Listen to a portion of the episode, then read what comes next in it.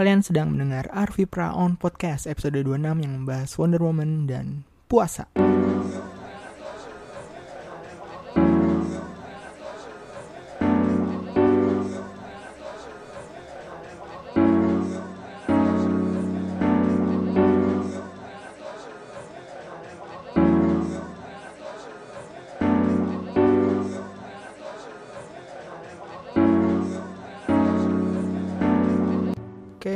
Semua. Gimana puasanya? Semoga belum ada yang bolong-bolong ya. Dan semoga amal ibadah yang kita lakukan di bulan suci ini diterima dan dilipat gandakan. Amin. Ya Rabbal Alamin. ini mentang-mentang bulan Ramadan ini jadi openingnya begini amat ya. Sebenarnya gue mau mengucapkan terima kasih buat yang udah ngisi survei. Pulsanya juga udah yang udah masuk lah ya yang menang. Jadi hasil dari survei ini cukup membahagiakan gue. Kenapa? Ya, nggak nggak cukup sih. Apa? Mm, puas sih gue sama hasil surveinya. Uh, satu itu semua yang isi survei itu setuju jika diadakan live streaming RV Peron Podcast. Kedua yang ngisi itu ternyata nggak banyak banyak amat gitu kan. Gue nggak tahu apa karena emang mereka nggak butuh pulsa gitu kan atau emang yang denger ternyata emang segini aja gitu. Cuman yang pasti gue bersyukur yang denger tuh dikit apa? Kemarin-kemarin tuh kemarin-kemarin tuh bahasan-bahasan yang gue ini tuh apa gue coba yaudah gue kasih informasi aja. Jangan sampai gue apa namanya uh, nyerempet sana sini dan segala macam gitu kan. Bukan bukan takut cuman cuman malas aja kalau misalnya ada yang ada yang tersinggung terus tadi itu dilaporin lah di ditemuin lah terus nggak bisa diajak damai dan segala macam gitu. Dan ya yang sekarang kan banyak banget tuh kasus-kasus yang kayak gitu tuh. Jadi buat yang emang apa ya kalian pendengar setia seti pendengar setia Arvi Prawn podcast ini ini simpen buat kita kita aja lah ya ya kalau misalnya mau di share ke temen lu silakan. Tapi ya dilihat lah dia gampang tersinggung atau gimana. Ya gue gue nggak bilang yang gampang tersinggung itu dari kaum mana dan segala macam. Cuman orang tuh kan pasti ada yang ada yang ya nggak nggak terlalu luas lah nggak terlalu apa dan segala macam. Ya kalian pilih-pilih lah.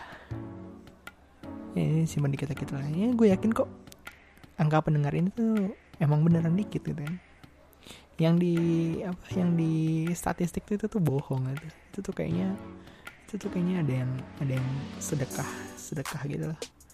Sedekah ngasih ngasih ngasih gue play yang banyak gitu. Ini nggak tahu juga sih pokoknya itulah. Yang mengenai live streaming sendiri jadi mungkin gue bakal bikinnya tuh gue bakal kasihnya tuh private link gitu loh. Jadi kayak yang yang cuman punya linknya aja yang bisa buka gitu. Nggak tahu bisa atau nggak. Kayaknya kayaknya harganya harusnya sih bisa sih? Jadi ya yang tadi gue omongin yang cuma yang punya linknya yang bisa akses itu kan. Kemungkinan linknya gue taruh di website aja kali atau yang atau perlu di lain atau Instagram atau segala macam cuman ya lihat nanti aja lah. Ya kemungkinan kemungkinan tuh abis lebaran lah ya. Gue bikin live streaming ngobrol-ngobrol bareng gitu ya itulah ya itu tadi dari update Arvi Proan Podcast kita masuk ke berita pilihan Berita pertama dari Computex 2017 di Taiwan, Intel dan AMD memamerkan prosesor kelas tertinggi mereka. Intel dengan Intel Core X Series dan AMD dengan Threadripper. Intel Core X Series merupakan prosesor dengan soket terbaru mereka, LGA 2066, yang kompatibel di motherboard dengan chipset X299. Jadi untuk uh, pasar entusias itu udah nggak menggunakan chipset eh, chipset X99 lagi tapi X299. Varian tertinggi dari Core X series itu adalah Core i9 7950X dengan konfigurasi 18 core 36 thread. Di Core X series ini tidak hanya menawarkan prosesor dengan core upgrade dengan harga sultan, tapi ada juga varian 4 core 4 thread di i5 7640X dan 4 core 8 thread di i7 7740X gitu kan. Gue ngeliatnya ini Intel nih ngasih opsi kalau misalnya pengen bikin workstation gitu kan tapi budget nggak terlalu sultan bisa mulai dari 7640X atau 7740X gitu kan. Jadi ke entah itu setahun atau apa tuh bisa bisa nabung buat beli varian yang ting lebih tingginya lagi yang emang prosesor untuk workstation itu dengan core di atas 10 dan segala macam gitu loh kayak gitu. Terus apa ya uh, setelah itu ada dari AMD juga yang memamerkan prosesor dengan kode Threadripper. Prosesor ini memiliki konfigurasi 16 core dan 32 thread. Mungkin lebih sedikit dibandingkan Core i9 Intel yang tadi gue sebut namun Threadripper ini memiliki keunggulan di jumlah PCIe LAN yang mencapai mencapai 64 jalur. Fungsinya buat apa? Jadi gampangnya gini. Jadi kan kalau buat ya kalian tahu VGA card lah ya. VGA card itu dia jalan di uh, PCIe LAN 16 kali 16x itu kan 16x nah rata-rata mainstream prosesor itu hanya mendukung 16 PCIe lanes kecuali kayak Bilek itu udah 20 atau 24 di mana sisanya tuh emang dikhususkan untuk M.2 uh, NVMe nya itu loh storage-nya. Seperti itu. Nah jadi kalau misalkan mau ngekonfigurasin dua VGA card di platform yang tadi cuman bisa apa cuman cukup 16 PCIe lanes tuh kalau misalkan konfigurasi dua VGA secara SLI atau Crossfire masing-masing VGA card ini tuh dikasihnya tuh 88 aja jadi satu VGA 8 PCIe lens satu VGA lagi 8 PCIe lens. Kalau tiga VGA biasanya makin makin apa makin lambat lagi di yang satu di 8 yang yang kedua di 4 yang ketiga di 4 gitu. Nah dengan 64 PCIe lane ini di AMD Threadripper ini memungkinkan untuk menjalankan 4 VGA card dengan masing-masing jalan di 16 PCIe lane itu kan dengan lajur maksimal gitu. Banyaknya PCIe lanes di Threadripper ini diprediksi karena Threadripper merupakan dua die Ryzen R7 1800 dijadiin satu. Jadi kan Ryzen R7 itu kan uh, sebenarnya itu kan berapa? 8 core ya, iya kan 8 8 core 16 thread kan. Nah, dengan ada dua jadi 16 core 32 thread terus masing-masing 32 32 jadi 64 mungkin kayak gitu. Ada rumor-rumor sebenarnya kayak gitu gitu kan kayak gitu. Nah terus Threadripper ini juga membutuhkan motherboard dengan chipset X399 di mana ini beda dengan chipset AMD buat Ryzen sebelumnya yaitu X370 sama B350 soalnya tempat prosesornya tuh kayak lebih gede gitu loh. Kayak kelihatan banget kok ini emang dua prosesor jadiin satu jadi buat para sultan yang mau upgrade PC biar makin lancar gitu kan main solitaire ini adalah opsi prosesor yang bisa dijadikan sebagai target kalian seperti itu. Berita kedua masih dari Computex 2017 di Taiwan, vendor-vendor laptop seperti Asus, Acer, MSI, Gigabyte banyak memamerkan produk mereka terutama di sektor laptop gaming. Laptop yang menjadi highlight pada Computex 2017 kemarin adalah laptop dengan teknologi Max-Q dari Nvidia. Dengan teknologi ini, laptop gaming nggak harus tebel gitu, bahkan biasanya laptop kayak ROG gitu kan terus apa MSI yang apa gaming gitu kan atau misalnya Acer Predator kan tebel-tebel gitu kan. Nah ini dengan teknologi Max Q ini nih uh, bisa di bawah 18 mm atau 2 cm gitu kan. Contoh dari laptop gaming dengan Max Q ini adalah Asus ROG Zephyrus. Tebelnya tuh kurang dari 2 cm terus di dalamnya tuh ada Nvidia GTX 1080 ya kalian bisa nonton sendiri di YouTube lah ya. Selain Asus juga ada MSI GS63 juga gitu. Oke, berita ketiga kita loncat ke gaming. Ubisoft sudah memperlihatkan video teaser mengenai game-game yang akan diperkenalkan di E3 15 sampai 17 Juni 2017 mendatang di Los Angeles Convention Center. Di video itu diperlihatkan footage dari Assassin's Creed terbaru yang akan bersetting di Mesir, Far Cry 5, South Park Fractured But Whole, dan The Crew 2. Selain dari Ubisoft juga mungkin ada Microsoft yang akan memperkenalkan Project Scorpio, terus juga dari Warner Bros akan memperlihatkan Shadow of War, sequel dari Shadow of Mordor, dan mungkin spin-off Batman Arkham series bukan yang utama yang dibikin Rocksteady tapi yang dibikin sama WB Montreal seperti Arkham Origins. Seperti itu. Oke, itu tadi berita pilihan untuk minggu ini ya sesuai judul gue mau ngomongin Wonder Woman. Ini bakal spoiler jadi ya kalau misalkan belum nonton nonton dulu aja sana. Uh, eh, gue kasih tips kalian gak usah bela-belain nonton di IMAX karena nggak ada uh, footage atau scene yang menggunakan skala IMAX itu. Setahu gue ya pas waktu kemarin gue nonton tuh nggak semuanya tuh ini apa skala film biasa gitu. 18 banding 9 atau berapa gitu pokoknya widescreen tapi nggak nggak sampai skalanya IMAX itu jadi ya sebenarnya hmm, IMAX-nya cuman kepake pas waktu eh gara-gara layarnya gede aja sih. Jadi oke okay, cuman apa skalanya IMAX nggak dipakai banget gitu. Uh, gue kasih waktu 5 detik untuk kalian berhenti dengerin ini. Kalau misalnya kalian masih ketemu spoiler 5 4 3 2 1 oke sip. Oke. okay, uh, gue tuh cukup bingung sama gue sendiri ya. Kalau boleh kasih nilai ke Wonder Woman nih gue gue bakal ngasih nilai di atas 8 tapi nggak akan nyampe 8 setengah ya kan? Gue ngeliat beberapa kritikus film banyak banget yang ngasih nilai tuh gede gitu apa 9, 9 setengah dan segala macam. Cuman gue menurut gue tuh di atas 8 tapi nggak di atas 8 setengah masih di bawah 8 setengah. Tapi nggak 8 setengah pokoknya 8,3 8,4 lah menurut gue kayak gitu. Uh, terus kayak ya aduh ini kritikus film pada pada nge-reviewnya tinggi tapi gue apa ngasih nilainya segini ya ngapain juga sih kalian dengerin ini? Tapi ini kan pendapat gue lah ya. Uh, gue coba breakdown ke dari yang gue suka dulu. Pertama itu ya pasti Gal Gadot ya, ya. Gal Gadot. Uh, Gal Gadot apa sih bahasa dia nyebutnya pun gitu Gal Gadot ya, pas waktu BVS aja tuh udah narik perhatian banget. Dan beda sama yang lain yang kepincut sama senyum Mbak Gadot ini gue lebih kegoda sama alisnya gitu loh. Pervert banget ya gue ya.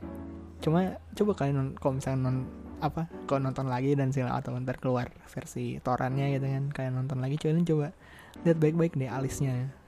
Nggak tahu gara-gara gue nonton di IMAX jadi alisnya bagus banget tapi atau gimana.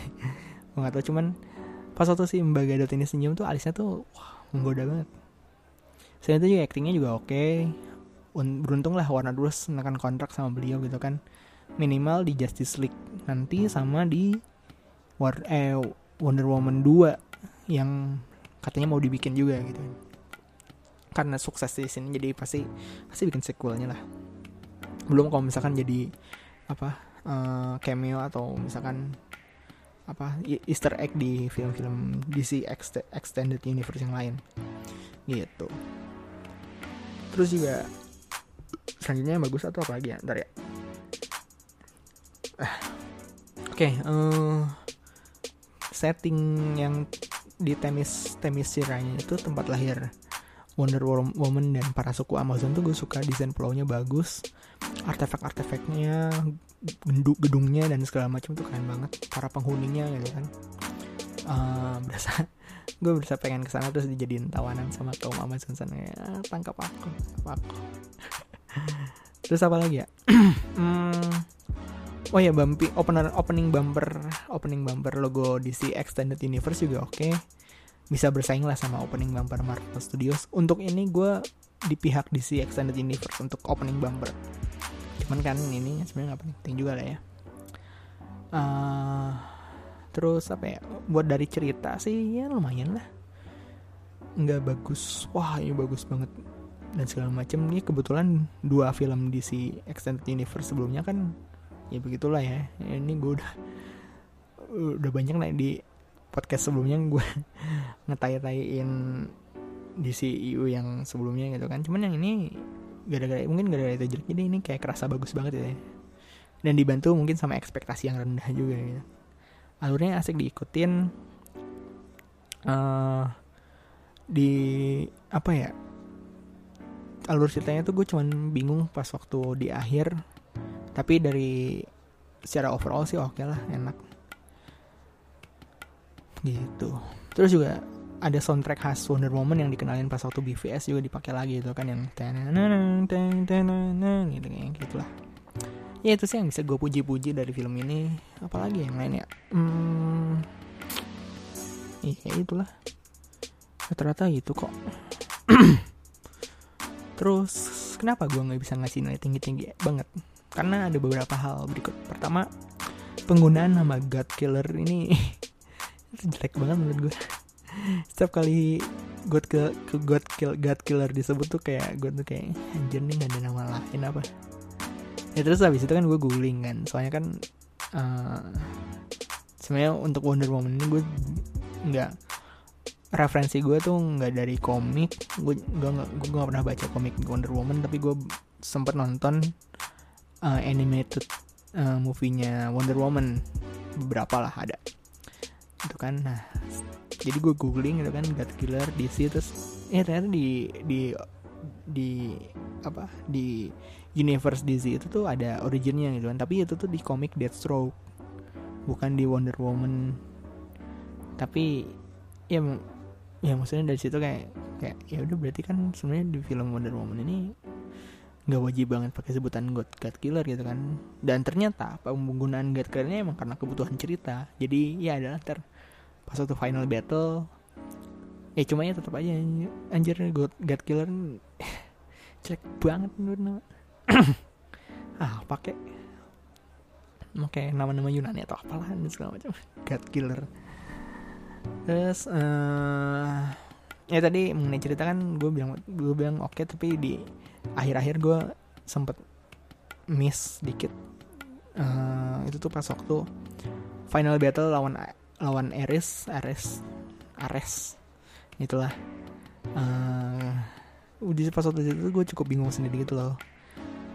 Oh, orang ini ternyata nih yang jahatnya nih. Gue tuh nggak ngeliat tanda-tanda kalau dia tuh bakal jadi villain utamanya gitu loh. Maksudnya kayak iya sih di di awal tuh sempat kayak mencuri mencurigakan itu kayak tiba-tiba kok tiba-tiba dia mau ngedanain dan, dan segala macam dan lain-lain dan lain-lain dan lain-lain. Terus oh, anjir nih kenapa tiba-tiba jadi dia? Gitu kan. Terus kayak apa kayak nggak tahu gitu loh ini tiba-tiba nggak ada nggak nyimpen bahan buat ngebuktiin kok ini ya ini yang jahat kayak, kayak gitu sih yang menurut gue ah. Gitu. Dan, tapi pas waktu final battlenya sih keren sih. Dan apa ya um, nguatin cerita banget lah pas waktu battlenya pas waktu sebelum battlenya itu tuh yang pengenalan villain aslinya tuh kayak oh apaan sih nih? dan segala macam terus juga battle pas waktu di Themyscira juga. Nah gue selalu lupa Themyscira Themyscira ya? Themyscira juga oke tuh para Amazon warriornya tuh loncat-loncat salto-salto gitu kan pakai panah gitu kan nebas pakai pedang gitu kan terus grapple pakai arrow juga keren gitu kan. Ya semoga aja Wonder Woman ini bisa jadi penebus dosa ya dan penyambung yang baik ya ke film Justice League November ntar kalau kalian punya pandangan yang berbeda terhadap film ini ya bisa kasih tahu gue dengan cara kirim email ke kotak surat at rvpra.my.id uh, nanti minggu depan gue bacain oke okay, oke okay, oke okay, oke. Buat yang nanya, apakah film ini aman dinikmati saat bulan puasa? Jadi film ini tuh rate-nya tuh PG-13, parental guidance 13 tahun ke atas. Cuma buat yang imannya gampang goyah sih ya cukup berbahaya sih. Soalnya kostumnya tuh cukup minim. Jadi maksudnya kalau misalnya kalian tiba-tiba ngebayangin yang aneh-aneh itu wajar-wajar bisa apa ya bisa bisa mengarah ke sana gitu kan bisa misalnya kalian tiba-tiba ngebayangin yang lain itu itu posibilitasnya tuh tinggi cukup tinggi gitu jadi itu tergantung kalian apakah gampang tergoda atau enggak gitu kan. Apakah kalian tahu ya ini gue nonton film buat hiburan bukan buat apa mengumbar nafsu atau segala segala macam. Soalnya kalau misalnya dibandingkan sama JF mah jauh sih. Atau jangan JF ya itu jauhan. Film bokep menanggung itu macam American Pie gitu jauh. Paling di sini cuma ada adegan cowok bugil sama scene cuman aja. Gitu. Jadi ya ketahuilah batas pervert kalian masing-masing. Kalau misalkan kalian gampang wah ini ini ini mengumbar sah syahwat dan segala macam sih kalau kalian gampang kayak gitu sih jangan nonton lah. Soalnya gue sih lebih lebih kegoda sama harumnya popcorn sama uh, apa ya pas waktu kemarin gue nonton tuh kayaknya deh gue bawa silinnya itu gue, gue lebih kegoda sama itu sih. Gitu. Oke okay mengenai puasa juga ya sekalian lah gue coba sharing dikit mengenai puasa. Pertama-tama gue disclaimer dulu kalau ada yang tersinggung gue minta maaf. Ini cerita-cerita aja jadi ya itu ini cuma cerita. Uh, jadi bulan Ramadan ini tuh salah satu bulan yang gue tunggu-tunggu. Karena dengan adanya bulan Ramadan berarti Lebaran akan semakin dekat. Pas Lebaran gue beli baju baju baru. Gue salah satu orang yang beli baju tuh pas lebaran aja nggak jarang gitu gue kayak oh baju gue nggak ada habis. Terus kayak beli nggak? Gue kayak ya udah kalau misalnya ada yang dipakai kepake aja dulu. Gitu. terus ada pertukaran kayak ya ini baju-baju lama disumbangkan terus gue beli baju baru. Ya kayak gitu gue cukup menunggu Ramadan Ramadan ini. Terus apa ya? Ya pokoknya gue nggak sebegitunya lah sama fashion terus gue ngerasa entah kenapa puasa sekarang tuh nggak seberat kayak waktu kecil gitu kan. Ya mungkin kan waktu kecil kan masih suka lari-lari main keluar itu kan gampang tergoda. Terus waktu masih karena masih ngerasa kecil jadi aduh bisa batal aja di sini gue dan segala macam itu kan. Sekarang sih gue santai-santai aja sih. Bukannya sombong tapi ya yang itu kayak nggak puasa itu nggak berat-berat banget lah. Nggak kayak wah lapar wah capek dan segala macam wah. Wah itu ada yang makan wah ini gue kegoda wah ini nggak bisa nih. Lu nggak menghormati gue sebagai kayak kayak lu bayangin aja nih pas waktu gue nonton nonton nonton apa? Nonton Wonder Woman kan gue nonton di salah satu mall ternama lah. Terus gue nyampe sana uh, gue naik eskalator terus si bioskopnya itu kebetulan tuh ada di kayak lantai yang banyak food courtnya gitu terus kayak banyak yang makan juga terus tapi gue nggak nggak kayak oh, nggak kayak oh anjir nih harum banget wah ini gue lapar dan segala nggak gue kayak kayak ya oh ya udah ini biasanya juga gue kalau misalnya juga gue nyiumin terus kayak nggak nggak nggak tiba-tiba jadi wah ini mumpung mumpung nggak ada siapa-siapa nih gue makan. Enggak lah. So ini terga itu tergantung kejujuran kalian sama Tuhan aja ya nggak sih? Ya gitu. Ya gitulah. Nggak apa ya? Ya uh, tergantung jujuran Tuhan. Ya itulah gue nggak tahu mau ngomong apa. Gue takut. Bukan takut. Tadi apa gue bahasanya? Gue males ngadepin orang-orang yang aneh-aneh. Terus apa lagi? Uh, terus juga buat apa ya kayak kebetulan puasa ini juga banyak gue banyak kerjaan ngedit video lah dan segala macam terus juga media hiburan juga banyak gitu kan. Kalau misalkan gue apa gue males ini gue nonton film nonton nonton TV series atau apa segala macam udah ada nggak ada pilihan. Terus jadi momen untuk kurangin makan juga gitu kan. Ya gitulah. Dan mungkin karena gue juga dulu karena gue sekolah Islam selama 9 tahun jadi kayak udah terlatih gitu loh. Ini sengaja gue tahu dasarnya ya kan puasa di bulan Ramadan tujuannya apa esensi bulan Ramadan itu gimana sejarah bulan Ramadan itu seperti apa. Jadi karena terbiasa ya sekarang sih santai. Terawih juga sekarang nggak kayak nggak berasa tahu-tahu udah rokat ketujuh aja. Dulu sih beban karena dijadiin tugas kali ya. Sekarang masih kayak gitu gak sih? Nulis ceramah sama absen sholat di buku saku gitu mungkin yang mengurangi pahala puasa gue tuh cuman suka berburuk sangka aja ke orang. Ya pengen sih dikurangin cuman namanya juga waspadaan sih. Gue nggak terlalu percaya banget sama orang lain. Salah satunya tuh pas waktu menjelang buka puasa itu kan tiba-tiba semua orang pada rage mode on gitu kan. Wah gerasa kedusuk gitu kan. Yang naik motor nyalip nyalip nggak jelas. Yang naik mobil pakai klakson. Suka gue tuh suka pengen bales kayak anjir lu lu tuh buru-buru juga nggak bikin jam makin lama atau makin cepat gitu. Azan maghrib ya udah terjadwal gitu dan dan kalau lu cuma ngerasa kedusuk dong nggak akan berubah apa pun gitu. Hmm, apa maksudnya kayak uh, itu tuh kayak cuma nambahin resiko lu kecelakaan lah resiko ngegangguin orang dan segala macam gitu dan ya, ya gitu kenapa sih nggak santai aja gitu kan? Kayak ya udah kalau misalkan kayak udah ngeprediksi mungkin bakal maghrib di jalan ya sebelumnya prepare minum atau apa gitu. Sekarang udah zaman teknologi canggih. Lu sebelum pulang bisa nge, nge ngecek nih kira-kira gue nyampe rumah jam berapa gitu kan. Kalau misalkan jam 6 lebih atau jam berapa sih maghrib lebih cepet kan. 17.50 lebih gitu lu ya udah nyiapin apa kayak minum dulu gitu buat di jalan dan segala macem. Jadi pas waktu maghrib lu batalin dulu baru lanjutin perjalanan lagi kayak kayak yang penting tuh disegerakan aja sunahnya sih ya maksudnya uh, nyiapin minum atau nyiapin snack dikit terus udah gitu azan maghrib berkumandang lu makan dikit terus lu lanjutin perjalanan aja dulu nggak apa lu nggak makan banyak juga nggak tiba-tiba lu langsung mati gitu hmm. terus kalau misalkan apa misalnya kalian tahu bakal ngantri pas satu beli takjil ya udah terima aja konsekuensinya gitu jadiin pelajaran terus besok beli lebih awal. Dan ada yang komen lu merasa hebat apa ngasih saran begini gitu wah ini ini mungkin gara-gara survei yang isi survei dikit jadi gue bisa ngomong begini nih. Ya alhamdulillah ya. Ya gue sih cuma ngasih solusi aja gitu kan. Kalau kalian gak ngikutin juga nggak apa-apa. Santai aja cuman ya gue juga cuma sedikit bingung aja kayak ya mungkin kalian ada sesuatu yang harus diurus sehingga beberapa beberapa poin kalian terlupakan atau apa. Jadi ini gue gue kasih solusinya. Jadi apa gue yang mikirin solusinya gue yang gue yang kasih solusinya gitu. Terus apa lagi ya puasa?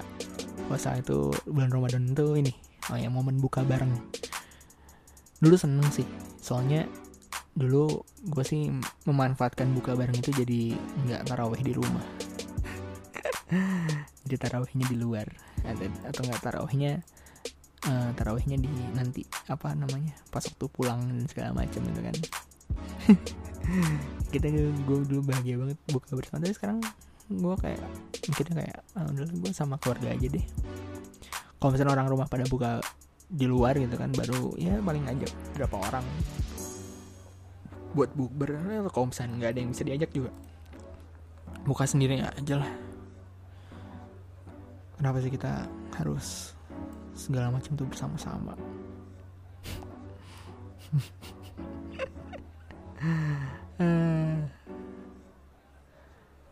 Bukan apa-apa sih cuman kayak aduh ngeluarin duit berlebih itu buat buka aduh.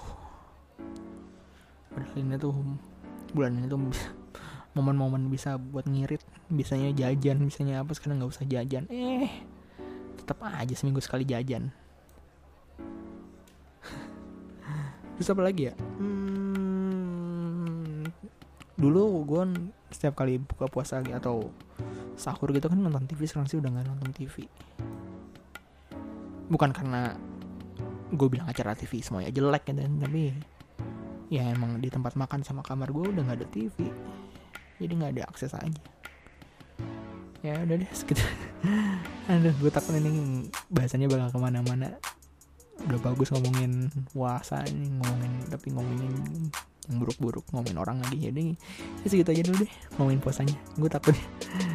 Aduh ntar keterusan ngomongin orang lain lagi. Ya ya makasih ya yang udah dengar sampai habis semoga puasa kalian lancar sampai akhir ramadan nanti. Kalau kalian pengen curhat nanyain mengenai komputer hp film musik komik atau apa pun bisa kirim email ke kotak surat arvipra.my.id nanti minggu depan dibacain sama gue kalau kalian malu nyebutin nama gak bisa tulis di subjek. Jangan sebut nama ntar gue sebut aja anonimus atau hamba Allah. Gue waktu kemarin tuh sempat mikir kan kalau tarawih kan suka disebut kayak kayaknya apa uh, infak masjid sekian dapat sekian dapat sekian dari sekian dari hamba Allah sekian dari sekian dari sekian pokoknya kayak gitu kan disebutin tuh.